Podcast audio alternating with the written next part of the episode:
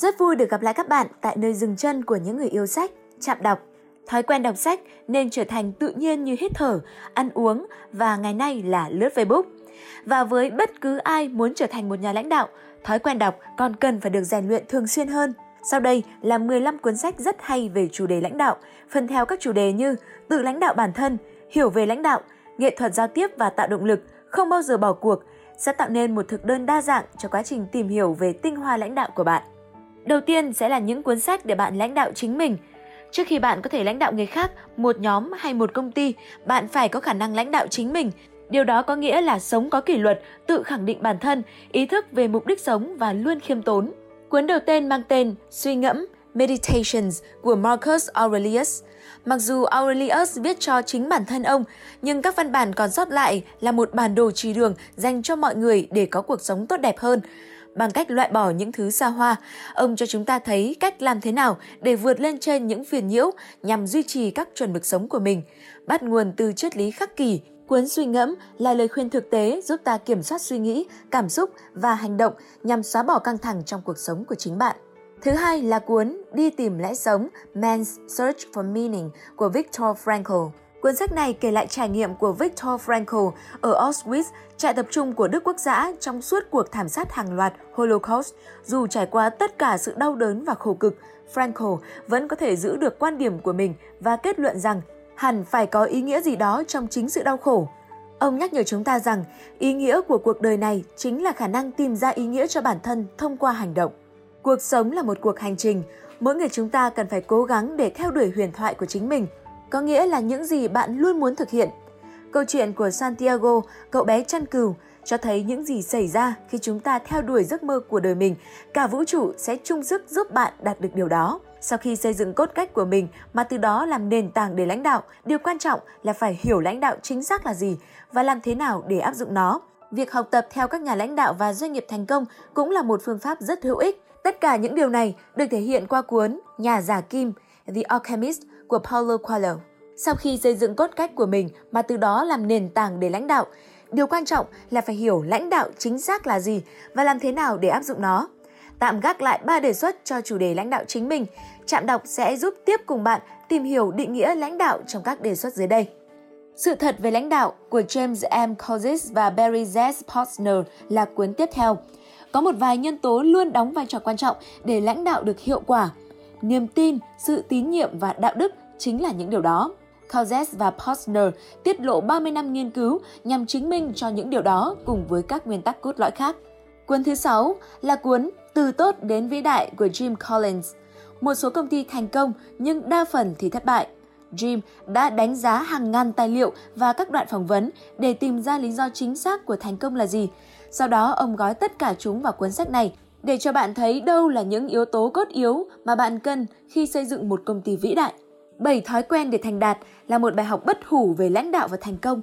Bằng cách thay đổi suy nghĩ của bạn để chuyển sang một góc nhìn cuộc sống khác – Covey giúp bản thân thay đổi triết lý sống tự làm chủ bản thân. Quá trình này được chia thành các phần như độc lập, phụ thuộc lẫn nhau và liên tục cải thiện, dẫn đến một quá trình tăng trưởng có ý nghĩa và thống nhất. Tỷ phú bán giày Tony Shea Ông là giám đốc điều hành của Zappo. Tony Shea đã xây dựng một doanh nghiệp cực kỳ thành công bằng cách làm những gì người khác vẫn luôn nói như là luôn đặt khách hàng lên hàng đầu và tuyển dụng đúng người. Chăm sóc khách hàng và xây dựng văn hóa công ty là trọng tâm chính, Kết quả là không những nhân viên mà khách hàng đều cảm thấy vui vẻ và hài lòng. Shay đã có thể dỡ bỏ cách lãnh đạo doanh nghiệp truyền thống và đồng thời mang lại vô số lợi nhuận và hạnh phúc trong con đường phát triển của công ty. Thứ 9 là cuốn Thế lưỡng nan của nhà cải tiến. Giáo sư Harvard và doanh nhân Clayton Christensen vạch ra con đường dẫn đến sự đổi mới mang tính đột phá. Như Christensen mô tả, điều này đòi hỏi loại bỏ những nhu cầu của khách hàng tại thời điểm hiện tại và ưu tiên áp dụng các phương pháp và công nghệ mới sẽ đáp ứng nhu cầu của họ trong tương lai. Những người chấp nhận và cải cách sớm sẽ đi đầu, tất cả những người khác sẽ tụt lại phía sau. Hãy bắt đầu đọc những cuốn của Golden bằng cách đọc cuốn Bộ Lạc. Từ blog của mình cho tới những cuốn sách và tất cả mọi thứ khác, Golden đã chia sẻ một công thức tuyệt đỉnh chiến thắng để bước ra khỏi hiện trạng để có thể làm việc có ý nghĩa. Đó là công việc sẽ truyền cảm hứng cho mọi người khác làm theo, giúp mọi người biết về bạn và để lại một di sản trường tồn sau khi bạn ra đi. Để lãnh đạo, bạn cần truyền cảm hứng cho những người khác để họ noi gương bạn hoặc tuân theo những mệnh lệnh. Bạn sẽ trở thành nhà lãnh đạo tốt nếu bạn có khả năng thu hút, cùng nhập cuộc và khuyến khích nhân viên, đối tác kinh doanh cùng với khách hàng tiềm năng để đồng thuận với kế hoạch hoặc đề xuất của bạn. Để lãnh đạo, bạn cần truyền cảm hứng cho những người khác để họ noi theo bạn hoặc tuân theo những mệnh lệnh. Bạn sẽ trở thành nhà lãnh đạo tốt nếu bạn có khả năng thu hút, cùng nhập cuộc và khuyến khích nhân viên, đối tác kinh doanh và khách hàng tiềm năng để họ đồng thuận với kế hoạch hoặc đề xuất của bạn. Hãy bắt đầu rèn luyện kỹ năng giao tiếp và truyền động lực cho các cấp qua những cuốn sách sau đây. Động lực 3.0 của Daniel H. Pink là cuốn sách tiếp theo mà Trạm muốn nhắc tới. Khả năng tạo động lực chính là cốt lõi của sự lãnh đạo. Đó chính là điều làm cuốn sách Pink trở nên giá trị, hàm chứa những bí mật về động lực.